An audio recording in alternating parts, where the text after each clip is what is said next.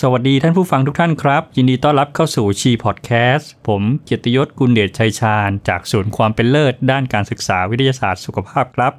วันนี้เราจะมาพูดคุยกันในหัวข้อเรื่อง การพัฒนาความสามารถด้วยการให้ข้อมูลป้อนกลับจากหลายแหล่ง enhancing performance with multi-source feedback วิทยากรของเราในวันนี้นะครับ ท่านเป็นหมออายุรศาสตร์โรคระบบต่อมไร้ท่อ และเมตาบอลิซึม นอกจากนี้ท่านยังสำเร็จการศึกษาระดับปริญญาโท Master of Science in Health Science Education จาก McMaster University ประเทศแคนาดาครับ ปัจจุบันท่านเป็นผู้ช่วยคณะบดีฝ่ายการศึกษาก่อนปริญญา และเป็นอาจารย์ประจำอยู่ที่ภาควิชาอายุรศาสตร์คณะแพทยศาสตร์ศิริราชพยาบาลครับ ขอต้อนรับอาจารย์แพทย์หญิงลังสิมาทินมณี สวัสดีครับอาจารย์ครับ สวัสดีค่ะ ครับ สวัสดีครับ ผมขออนุญาตเรียกอาจารย์สั้นๆว่าอาจารย์แอนนะครับ ยินดีค่ะ อาจารย์แอนครับ การให้ข้อมูลป้อนกลับจากหลายแหล่ง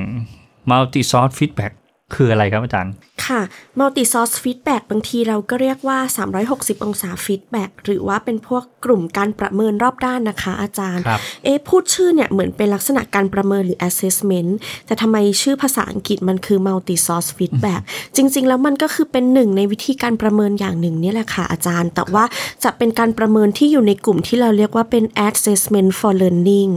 คือสิ่งที่เราได้รับจากการประเมินผลเนี่ยได้ออกมาเป็น feedback เพื่อที่จะนำไปให้ผู้เรียนเขาพัฒนา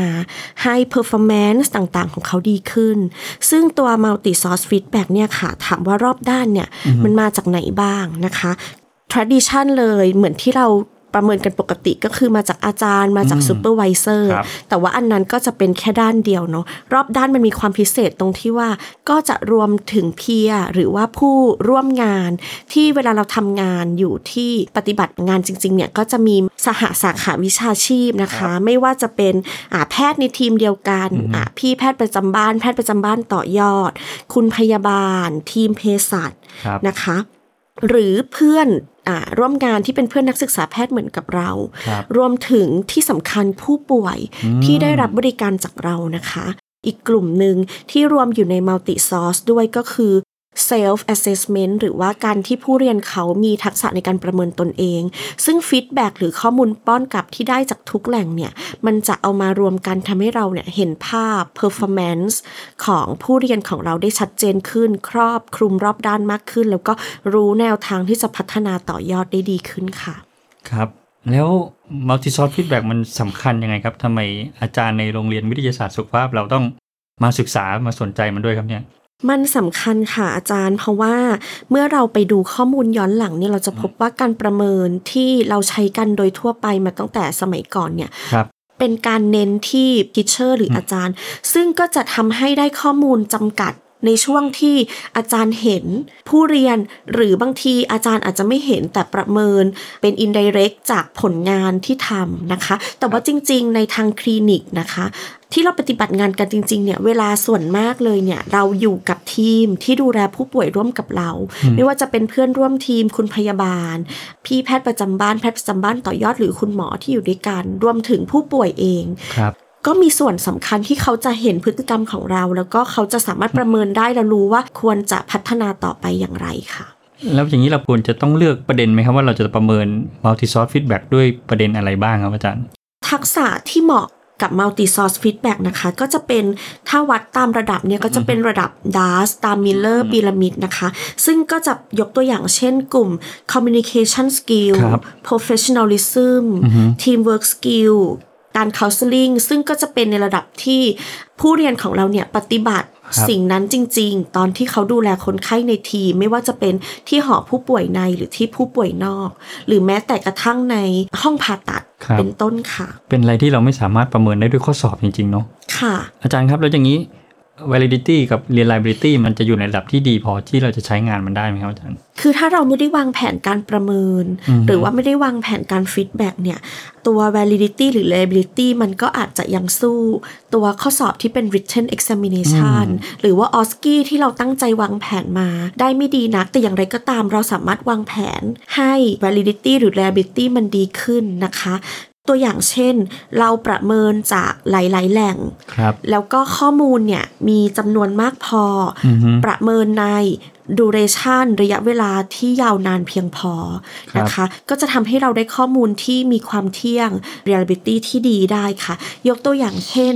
ถ้าเรามีผู้ประเมินจากหลายแหล่งเนี่ยครับรวมกัน 10ถึง11 ผู้ประเมินขึ้นไปครับจากหลาย ๆ สถานการณ์ จากทั้งเพื่อนร่วมงาน รุ่นพี่ แพทย์ประจำบ้าน คุณพยาบาลผู้ป่วยรวมกันเนี่ย จากข้อมูลการวิจัยก่อนหน้านี้ 10ถึง11 ข้อมูลขึ้นไปนะคะ ก็จะทำให้ได้ reliability เนี่ย สูงขึ้นได้สูงถึง 0.7 ถึง 0.8 โอ้ก็ดีนะครับอาจารย์ 0.7 0.8 ค่ะ ซึ่งก็จะมาเติมเต็มในส่วน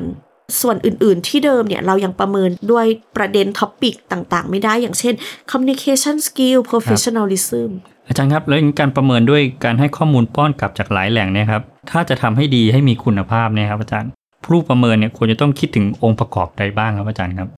ค่ะ เราก็จะยึด framework ที่ใช้กันง่าย ๆนะคะ อาจารย์ก็จะมีองค์ประกอบทั้งหมด 6 อย่างด้วยกัน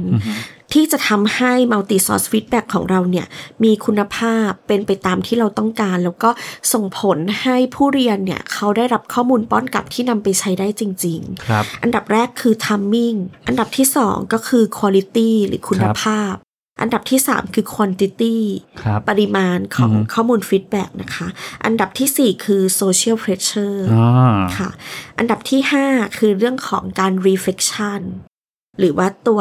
self reflection นะคะครับแล้วก็ประเด็นสุดท้ายค่ะ ก็คือเรื่องของ communication วิธีการสื่อสาร ในระหว่างที่เราทำการประเมิน multi source feedback ค่ะ ครับ ไล่ไปทีละประเด็นนะคะได้ครับอาจารย์ ได้ครับอาจารย์แอง อันดับแรกนะคะ คือเรื่อง timing จังหวะเวลาที่เหมาะสมที่จะให้ feedback ครับหลายครั้งเราจะเห็นว่าสมัยก่อนเนี่ย เราจะเรียนทั้งคอร์สเลย 1 เดือนจบเขียนใบ feedback หนึ่งใบ แล้วก็ข้อมูล feedback นั้นนะคะ บางทีก็ไม่ได้ส่งกลับไปให้ผู้เรียน ซึ่งมันก็จะขาดจุดสำคัญมากๆก็คือ ถ้าเราให้ข้อมูลเขาตั้งแต่เนิ่นๆครับแล้วก็ให้มาอย่างสม่ำเสมอเนี่ย จริง ๆ แล้วเนี่ยผู้เรียนเขาสามารถนำข้อมูลนั้นไปใช้พัฒนาตัวเองได้เลย ทันทีแล้วก็ในที่สุดปลายทาง 1 เดือน เขาอาจจะมี performance ที่ดีกว่า ที่เราเห็นอยู่ในปัจจุบันก็ได้ นี่ก็เป็นที่มาของ timing ว่าการให้ feedback นั้นต้องเป็น prompt feedback ครับค่ะ ที่ควรจัดให้เป็นก็คือให้มีลักษณะเป็น regular dialog อย่างเช่น โอเคเราจะมีการให้ multi source feedback ทุกอาทิตย์อืมที่อยู่ใน rotation 4 rotation นี้เพื่อที่จะประเมินข้อมูลป้อนกลับหรือว่าหลังจากที่เราลาวคนไข้ในทุกๆวัน เราจะมาคุยกันสั้นๆ นะคะ เพื่อที่จะรวบรวมข้อมูลป้อนกลับในวันนั้นว่า แต่ละคนในทีม โดยเฉพาะอย่างเช่นนักศึกษาแพทย์ของเรา จะมีจุดไหนบ้างที่เขาทำได้ดีแล้ว จุดไหนบ้างที่เขาควรจะพัฒนา เพราะว่าถ้าเกิดว่าเราสามารถบอกจุดที่เขาควรจะพัฒนาได้ในวันนั้นเลย มันก็จะยังสดใหม่อยู่ว่า สิ่งนี้ควรจะปรับอย่างไรค่ะ ประเด็นที่ 2 เรื่องคุณภาพของข้อมูลป้อนกลับนะคะ 1. ลักษณะของข้อมูลป้อนกลับเนี่ยก็จะต้องอาจถูกต้องตามหลักการของ feedback ง่ายๆ รวมๆ ก็คือเป็น feedback ที่เป็นลักษณะ constructive feedback อืมก็คือข้อมูลเนี่ยมีความเคลียร์เข้าใจง่าย รู้ว่าจุดที่ควรพัฒนาคืออะไร แล้วก็ถ้าจะทำให้ดีขึ้นเนี่ยต้องทำอย่างไร ซึ่งบางครั้งเนี่ยเราจะไม่ไม่ได้ให้ฟีดแบ็ที่ทำให้ผู้เรียนเขาเห็นภาพ บอกแค่ว่าไม่ดีไม่ดีตรงไหน แต่ว่าเขาไม่รู้ว่าเขาจะทำยังไงให้มันดีขึ้น แล้วบางทีข้อมูลฟีดแบ็นั้นมันก็อาจจะทำให้ผู้ได้รับเขารู้สึก discourage ขาดแรงบันดาลใจที่เขาจะพัฒนาให้มันดีขึ้นนะคะ เพราะฉะนั้นเนี่ย quality ของ feedback ก็ควรที่จะเป็นลักษณะ constructive feedback ที่สำคัญก็คือต้องมีการ engagement ร่วมกันของทั้งผู้ให้ feedback แล้วก็ผู้รับ feedback ก็คือเข้าใจตรงกันอือฮึรับรู้ปัญหาร่วมกันครับแล้วก็มีวัตถุประสงค์ของการฟีดแบ็กไปในทางที่เน้นย้ำให้เกิดการพัฒนาให้ดีขึ้นก็คือเป็น assessment for learning จริง ๆ ไม่ได้เป็นการตัดสินว่าวันนี้จะผิดหรือถูกก็นะคือคะเป็นพฤติกรรมให้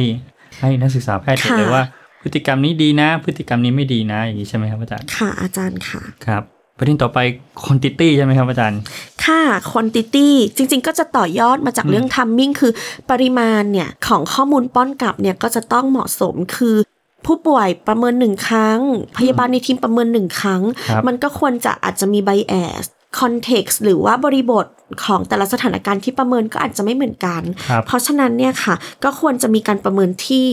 ต่อเนื่องแล้วก็หลากหลายมาจากหลายบริบทหลายแหล่งอย่างที่ปกี้บอกไปว่า ถ้า 10 ถึง 11 report ที่กลับมาเนี่ยก็น่าจะมีความน่าเชื่อถือที่ดีขึ้น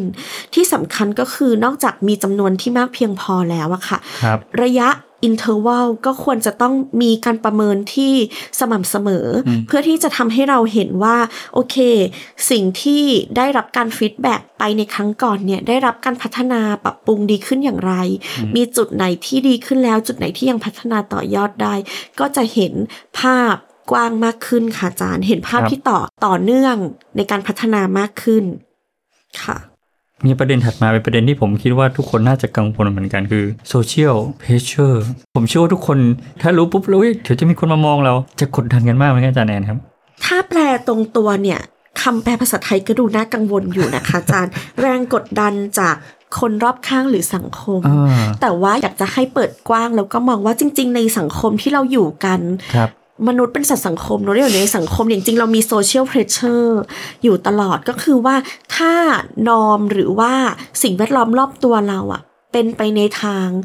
ที่ดีเราก็จะมีแรงคล้าย ๆ motivation อือฮึบันแรงบันดาลใจที่จะพัฒนาให้ดีขึ้นครับตามสภาพแวดล้อมสังคมที่เราอยู่ด้วยอืมนะคะ อย่างนี้ยกตัวอย่างเช่น ถ้าเกิดว่าในทีมเราทุกคนในทีมทำงานร่วมกันได้อย่างดี ตั้งใจในการดูแลคนไข้ มีทักษะทางวิชาชีพที่ดี มีทักษะการสื่อสารที่ดีไปในทางเดียวกัน แล้วก็คือทุกคนในทีมเนี่ยร่วมกันที่จะ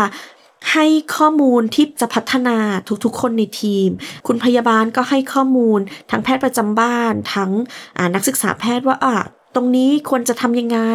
พัฒนาเรื่องของการสื่อสารตรงนี้กับอืมผู้ป่วยอย่างไร รวมถึงอาจารย์ก็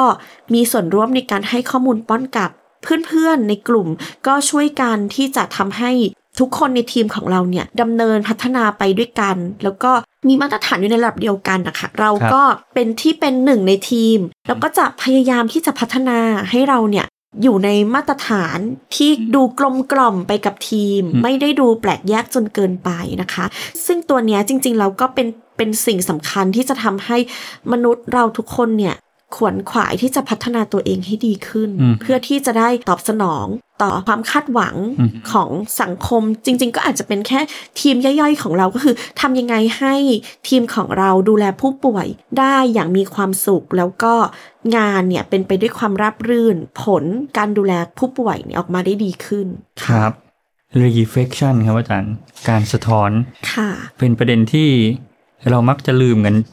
บ่อยๆ ครับอาจารย์ ค่ะ จริง ๆ แล้วเนี่ยก่อนที่จะให้ข้อมูล feedback เนี่ยเราควรจะเปิดโอกาสให้ผู้เรียนเขาเนี่ยได้เซลล์รีเฟ c ชันก่อนครับให้เขาสะท้อนคิดมาว่าอ่าวันเนี้ยพฤติกรรมอืมทักษะ performance เขาที่ทำเนี่ยเป็นอย่างไร บางทีเขาสามารถบอกได้เองก่อนด้วยซ้ำก่อนที่เราจะให้ feedback เขาว่าเอาตรงจุดเนี้ยเขายังทำได้ไม่ดี เขาคิดว่าเขาควรจะต้องพัฒนา แล้วถ้าเกิดว่าเขา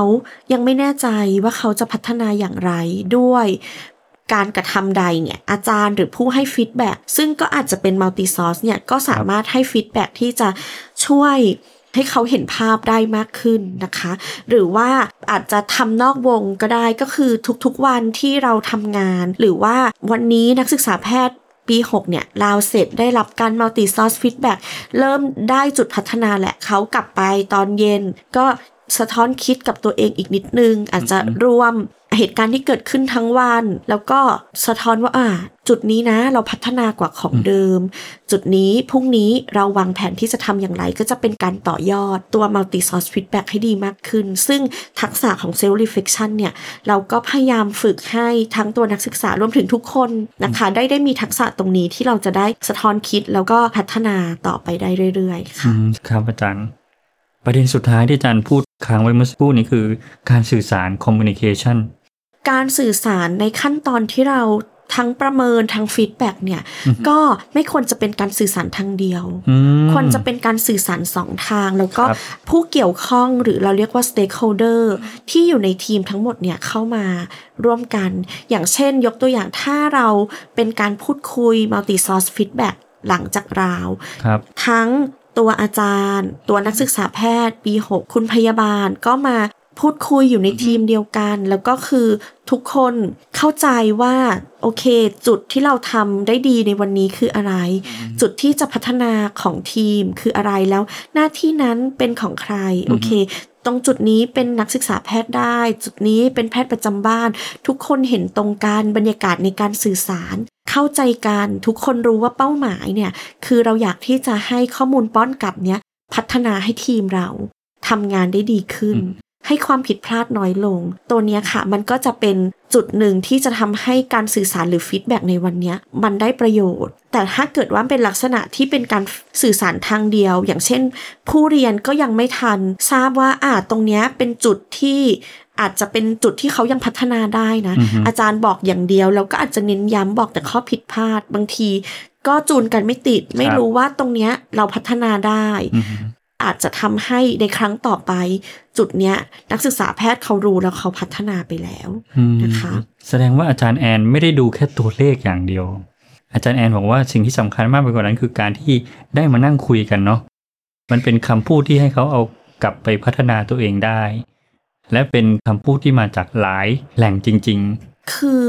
ผู้รับ feedback หรือว่าผู้ถูกประเมินเนี่ย เขาจะต้อง engage กับตัว feedback อันนั้นไปว่าโอเค สิ่งเนี้ยเป็นข้อมูลที่มีประโยชน์กับเขา แล้วเขาอยากจะทำเหมือนมี commitment ครับกับ feedback นั้น ถ้าเกิดว่าเราไม่สามารถที่จะทำให้ผู้รับ feedback เขารู้สึกมี commitment กับสิ่งนั้นเนี่ย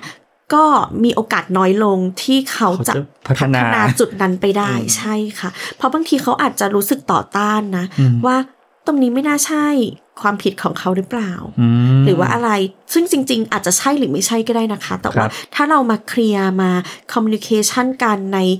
สิ่งแวดล้อมที่เหมาะสมครับห้องที่ไม่ได้เสียงดังจนเกินไป มีบรรยากาศที่ไม่ได้ดูคุกคามเป็นบรรยากาศที่เป็นการทำงานร่วมกันเป็นทีมนะคะ แล้วก็ทุกคนรับรู้ว่าโอเค อันนี้เป็นสิ่งที่ทีมเราจะพัฒนาได้อือฮึมันก็จะส่งผลทำให้ตัว feedback นั้นนะคะ น่าจะนำไป ถูกปรับปรุงพัฒนาได้จริงในอนาคตครับ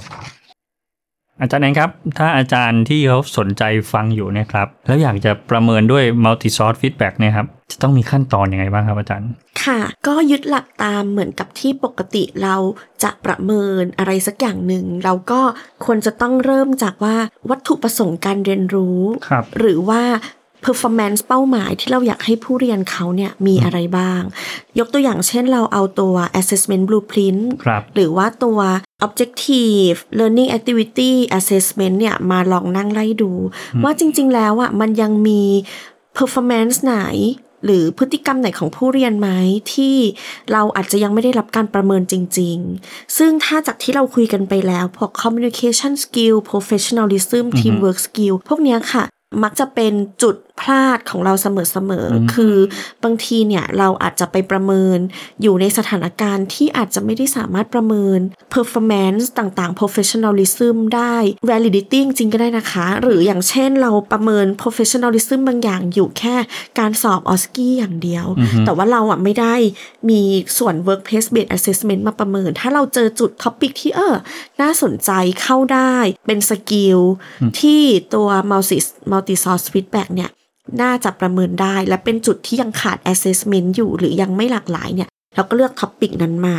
ยกตัวอย่างเช่น เราอยากจะประเมิน professionalism ครับ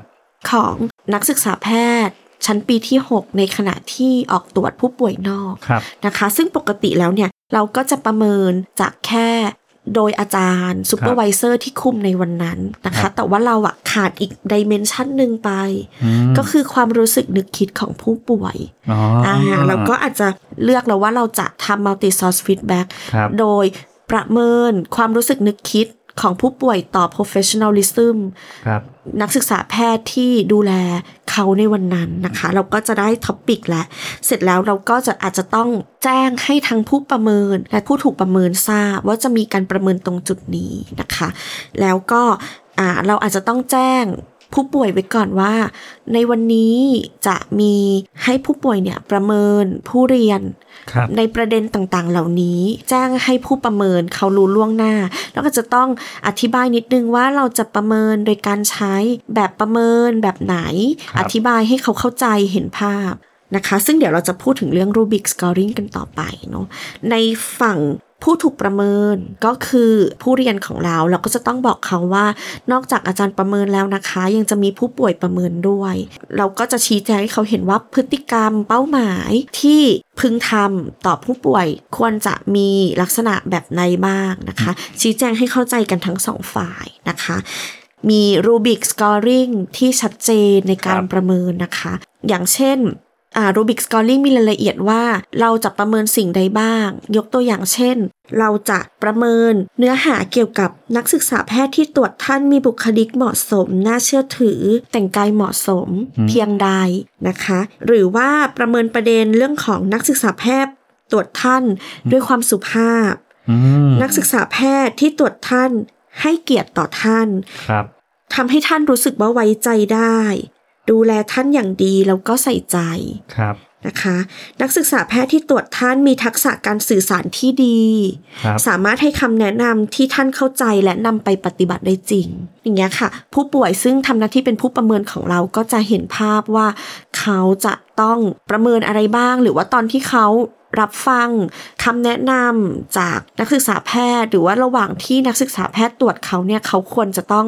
สังเกตตรงจุดไหนยังไงนะคะ พอเสร็จแล้วเนี่ยเขาก็จะได้ทำการประเมิน เนื่องจากตัว multi source feedback เนี่ยค่ะเราเน้นที่ assessment for learning อือฮึนะคะ เพราะฉะนั้นเนี่ยตัวรูบิกมันก็เป็นเป็นไกด์เป็นส่วนหนึ่งที่จะทำให้ทั้งผู้ผู้ประเมินแล้วก็ผู้ถูกประเมินเนี่ยหรือว่าทุกคนที่เห็นแบบประเมินเนี่ยเข้าใจตรงกันว่าเรากำลังประเมินอะไร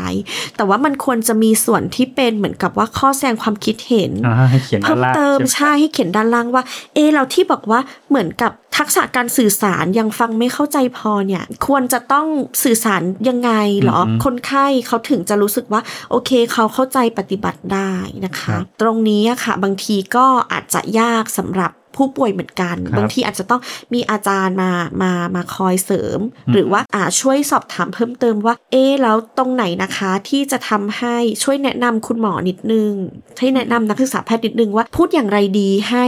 ให้คนไข้เข้าใจนะคะ ซึ่งอาจจะต้องขึ้นอยู่กับบริบทของคนไข้และ ซึ่งจะดีมากๆเลย เพราะว่ามันจะเป็นข้อมูลป้อนกลับที่แม้แต่กระทั่งอาจารย์ก็ไม่สามารถให้ทดแทนคนไข้ได้อืมนะคะ เพราะเราก็ ไม่ได้วางตัวเป็นคนไข้ในขณะนั้น ความรู้สึกนึกคิดติดใจของคนไข้แต่ละคนในบริบทที่ต่างกัน ก็อาจจะมีประเด็นที่ต่างกัน อย่างเช่น เขาอาจจะรู้สึกว่าผู้เรียนของเราใช้ศัพท์ทางการแพทย์เยอะอืมเขาฟังไม่เข้าใจครับหรือบางคนอาจจะพูดเร็วครับคนไข้เป็นผู้สูงอายุมีปัญหาด้านการฟังครับ ต้องพูดดังหน่อยอะไรเงี้ยค่ะ ก็จะเป็นจุดที่ทำให้ผู้เรียนของเราเนี่ยเขาได้รับการเรียนรู้ว่าในชีวิตจริง มันจะจะมีประเด็นไหนอีกที่เขาจะพัฒนาได้ แสดงว่าตอนเช้าเวลาที่คนไข้หรือผู้ป่วยมาหาที่โรงพยาบาลเนี่ยมาที่ OPD เนี่ยเราก็ต้องมีพยาบาลไปประกบเลยใช่ไหมครับว่าเออเดี๋ยววันนี้จะจะขอรบกวนหน่อยนะคะ ให้ช่วยทำแบบพือไปนั่งคุยเนี่ยตอนเช้าเลยใช่ไหมใช่ค่ะ จะต้องมีการชี้แจงก่อนค่ะอืมให้ให้ผู้ประเมินเขาเข้าใจด้วย ผู้ป่วยเนี่ยส่วนใหญ่ก็จะรู้สึกว่าการประเมินอย่างนี้เป็นเรื่องใหม่ครับเขาก็จะต้องใช้เวลาระหว่างรออมคุณหมอตรวจเนี่ยค่ะ ศึกษาตัวใช่ใช่ใช่แบบประเมินของเราหรือตัวรูบิกของเราว่าโอเค จะต้องประเมินตรงไหนอย่างไรบ้างครับกำลังคิดอยู่ว่าถ้าผมไป OPD แล้วอยู่ๆมีคนมาให้ทำนี่ก็คงตื่นเต้นเนาะ นะดังนั้นค่ะการวิธีการที่จะดีที่สุดก็คือเหมือนปฐมนิเทศกันใช่ไหมครับใช่ค่ะพูดคุยกันก่อนว่าเราจะทำอะไรยังไง ค่ะ ต้องครับมีการชี้แจงค่ะครับ ที่สำคัญก็คือผู้เรียนของเราก็จะต้องได้รับทราบอืมอ่าอืมฟีดแบ็ในวันนั้น เพื่อที่เขาจะได้พัฒนาต่อไปว่าโอเค ในวันพรุ่งนี้ที่เขาจะมาออกตรวจผู้ป่วยนอกประเด็นไหนที่เขาจะพัฒนาได้ดีขึ้นอืมค่ะ แสดงว่าจากที่ฟังมาเมื่อกี้เนี้ยอาจารย์แอนบอกว่ามันจะต้องมีต้องดูเทสบูปินก่อนว่าอะประเด็นไหนที่ยังขาดอยู่ค่ะแล้วอาจารย์แอนก็แนะนำว่ามันน่าจะเป็นประเด็นที่ต้องสังเกตจากการทำงานของเขานะครับ สิ่งที่สำคัญก็คือการคุยกันเนาะการคุยกันระหว่างคนที่อยู่ๆไม่ได้ถูกประเมินอะแต่ว่าวันนี้เราจะให้เขาช่วยประเมินให้หน่อยเนี่ยโดยเฉพาะผู้ป่วยเนี่ยเป็นอะไรที่ผมคิดว่าน่าจะตื่นเต้นพอสมควรเป็นการคุยกันทั้งตัวผู้ป่วย ทั้งตัวผู้ถูกประเมินด้วยใช่ไหมครับอาจารย์ค่ะ ว่าเออเดี๋ยวเดี๋ยวเราจะประเมินด้วยกันนะ และเป็นบรรยากาศที่ค่อนข้างเป็นมิตรพอสมควรด้วย ใช่ค่ะ แล้วนอกจากการที่เลือกหัวข้อแล้วก็เลือกผู้ประเมินแล้ว ขั้นต่อไปจะเป็นขั้นไหนดีครับอาจารย์ก็หลังจากที่เราได้ข้อมูลนะคะ การประเมินเสร็จแล้วเนี่ย ก็จะเป็นช่วงของการ reflection อ่าค่ะ แล้วก็ feedback นะคะ เราก็อาจจะโอเค คนไข้ผู้ประเมินเราเขาก็เสร็จและแล้วเขาก็ไปทำเรื่องรอรับยาจ่ายเงินอ่าอะไรตามปกตินะคะ ก็จะเป็นอาจจะเป็นอาจารย์ supervisor นะคะกับผู้เรียนเนี่ยมามาคุยมา discuss กัน ให้ผู้เรียนเขา reflection ก่อนว่าอะเขาพอเห็นข้อมูลป้อนกลับอือฮึจากผู้ป่วยมาแล้วเนี่ยเขารู้สึกอย่างไร ให้เขาลองคิดก่อนว่า เอ๊ะ ตรงไหนนะ จุดไหนที่น่าจะทำให้ผู้ป่วยเขารู้สึกอย่างนี้อืมหรือว่า และจะพัฒนาอย่างไร จะแก้ไขอย่างไรนะคะ ก็เป็น Open ค่ะ Discussion ซึ่งซึ่งก็จะสามารถนำไปสู่เรื่องของประเด็นที่จะทำให้ผู้เรียนเขาเนี่ย มีคอมมิ t เมนต์ต่ออข้อมูลป้อนกลับนั้น แล้วเขาก็จะยินดีที่จะนำสิ่งเนี้ยไปพัฒนาต่ออมค่ะ ครับอาจารย์ อาจารย์เองครับ ปัญหาที่พบบ่อยนะครับ ในการให้ข้อมูลป้อนกลับจากหลายแหล่งนะครับ multi source feedback เนี่ยคืออะไรบ้างครับอาจารย์ ค่ะปัญหาที่พบบ่อยก็คือ มันต้องมีการทำที่ค่อนข้างหลายครั้งอ่าเก็บข้อมูลจากหลายแหล่ง แล้วก็ครับคือตามที่แนะนำไปนะคะ ก็คือจะต้องมีการประเมินที่ค่อนข้างสม่ำเสมอเลกูล่าหลายครั้ง เพราะฉะนั้นเนี่ยถ้าเราไม่ได้วางแผนไว้ก่อนนะครับว่าเราจะประเมินในช่วงนี้ช่วงนี้บางทีก็กำหนดไว้แค่ว่า โอเคต้องการ 10 ครั้งนะอือฮึพอมาถึงปลายโรเตชันและ ไม่ถึงอะอ่า ไม่ถึงมันก็จะไม่ไม่ได้รับข้อมูลที่รอบด้านหรือว่าเป็นข้อมูลที่ค่อยๆ เก็บมาอย่างสม่ำเสมอจริงครับๆนะคะแล้วก็อาจจะเป็นข้อมูลที่ไม่ไม่ได้สะท้อนกับตัว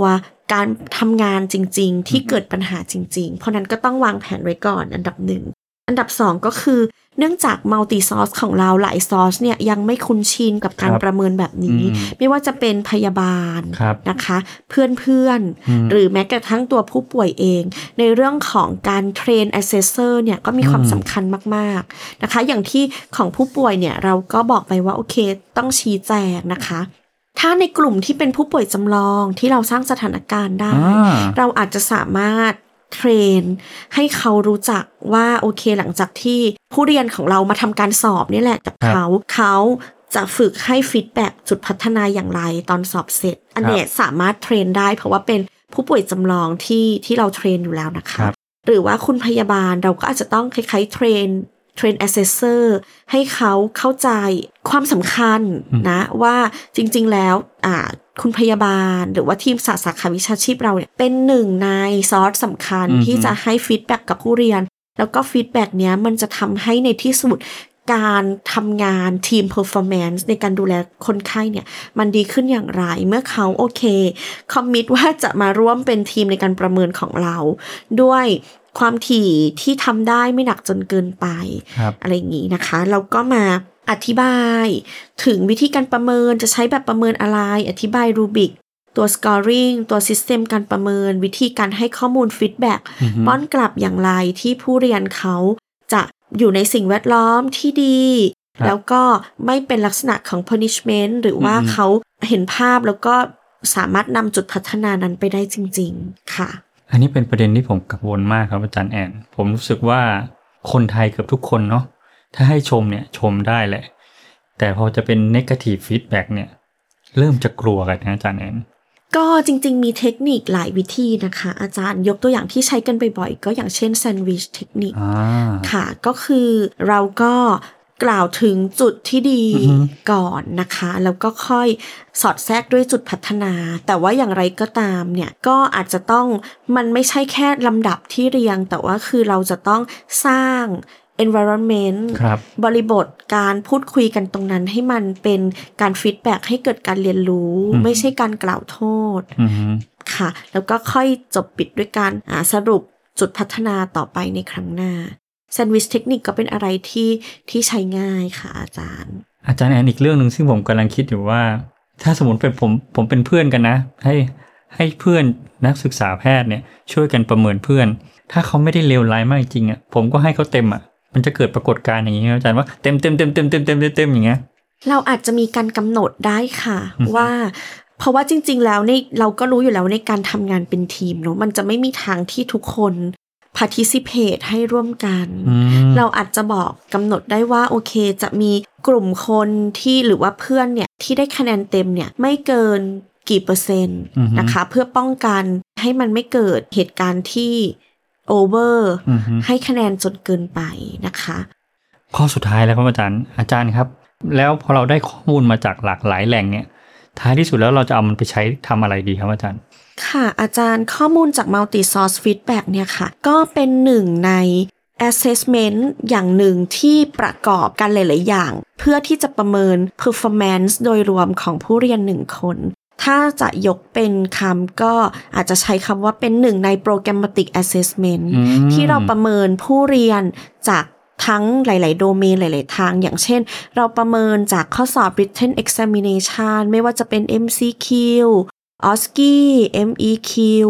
ประเมินจาก workplace based assessment ด้านอื่น ๆ เช่นจาก supervisor case based discussion ครับอ่า mini CAX นะคะ ประเมินด้วยการทำ procedure อือฮึจากการ direct observation แล้วก็ multi source feedback เนี่ยค่ะ ก็จะเป็นอีกหนึ่ง เหมือนจะจิ๊กซอว์ที่เอาไปวางในภาพและจะทำให้เห็นภาพของผู้เรียนได้สมบูรณ์มากขึ้น ในตัว skill domain ที่เป็นฝั่งที่เป็นกลุ่ม professionalism communication skill teamwork skill ซึ่งอาจจะประเมินยากจากสถานการณ์อื่น ๆ โดยเฉพาะสถานการณ์จำลองที่ไม่ใช่เป็น workplace scenario ที่เกิดขึ้นจริง ค่ะครับเราก็จะเอาข้อมูลไปเหมือนกับดูเปรียบเทียบกัน แล้วก็ดู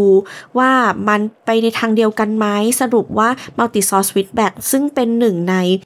ตัว assessment ทั้งหมดที่จะเป็นตัวประเมินผู้เรียนหนึ่งรายเนี่ย ว่ามันข้อมูลสอดคล้องกันหรือเปล่า แล้วตกลงเขาผ่านหรือไม่ผ่านตามเกณฑ์ที่เราปรารถนาหรือตั้งเอาไว้ค่ะ ครับอาจารย์ ครับ วันนี้เราก็ได้รับความรู้และแนวปฏิบัติมากมายจากอาจารย์แอนนะครับ ต้องขอขอบคุณอาจารย์แอนมากๆนะครับ ที่สละเวลาที่มีค่าของอาจารย์มาพูดคุยกับเรานะครับ ขอบพระคุณค่ะ ครับขอบคุณอาจารย์แอนครับ สวัสดีครัะสวัสดีบค่ะ